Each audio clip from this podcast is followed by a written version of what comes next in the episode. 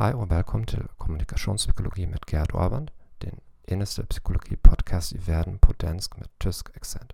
I dag vil vi tale om selvsabotage. Selvsabotage er et velundersøgt begreb inden for empirisk psykologi, der beskriver situationer, hvor et individ vælger en handling, der potentielt er skadelig for hans eller hendes fremtidige præstationer. I klassiske eksperimenter blev enkeltpersoner efter indledende succes i en eller anden kognitiv opgave, hvor det ikke helt forstår, hvordan det lykkedes, inden den næste runde af opgaver bedt om at vælge mellem at drikke stoffer, der potentielt forbedrer eller som hæmmer deres præstation i testen. Omkring 70% af de mandlige deltagere i en undersøgelse af Berglers valgte den første mulighed. Selvom mange måske spørger, hvorfor et individ ville handle så dumt, er kvinder i andre undersøgelser ret opfattende i at forstå situationen.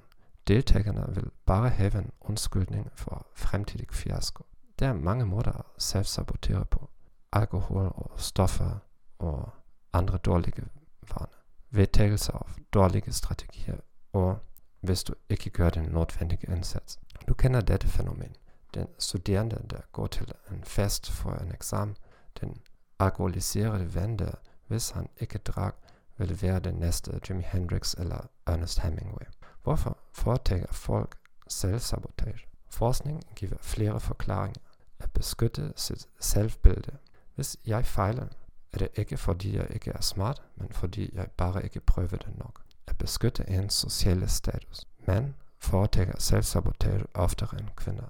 Det samme gælder for medlemmer af indflydelsesrige etniske grupper, samt fagfolk med høj social status. Fænomenet er mere udbredt, hvis udførelsen af en opgave og feedback på resultater er synlige for andre.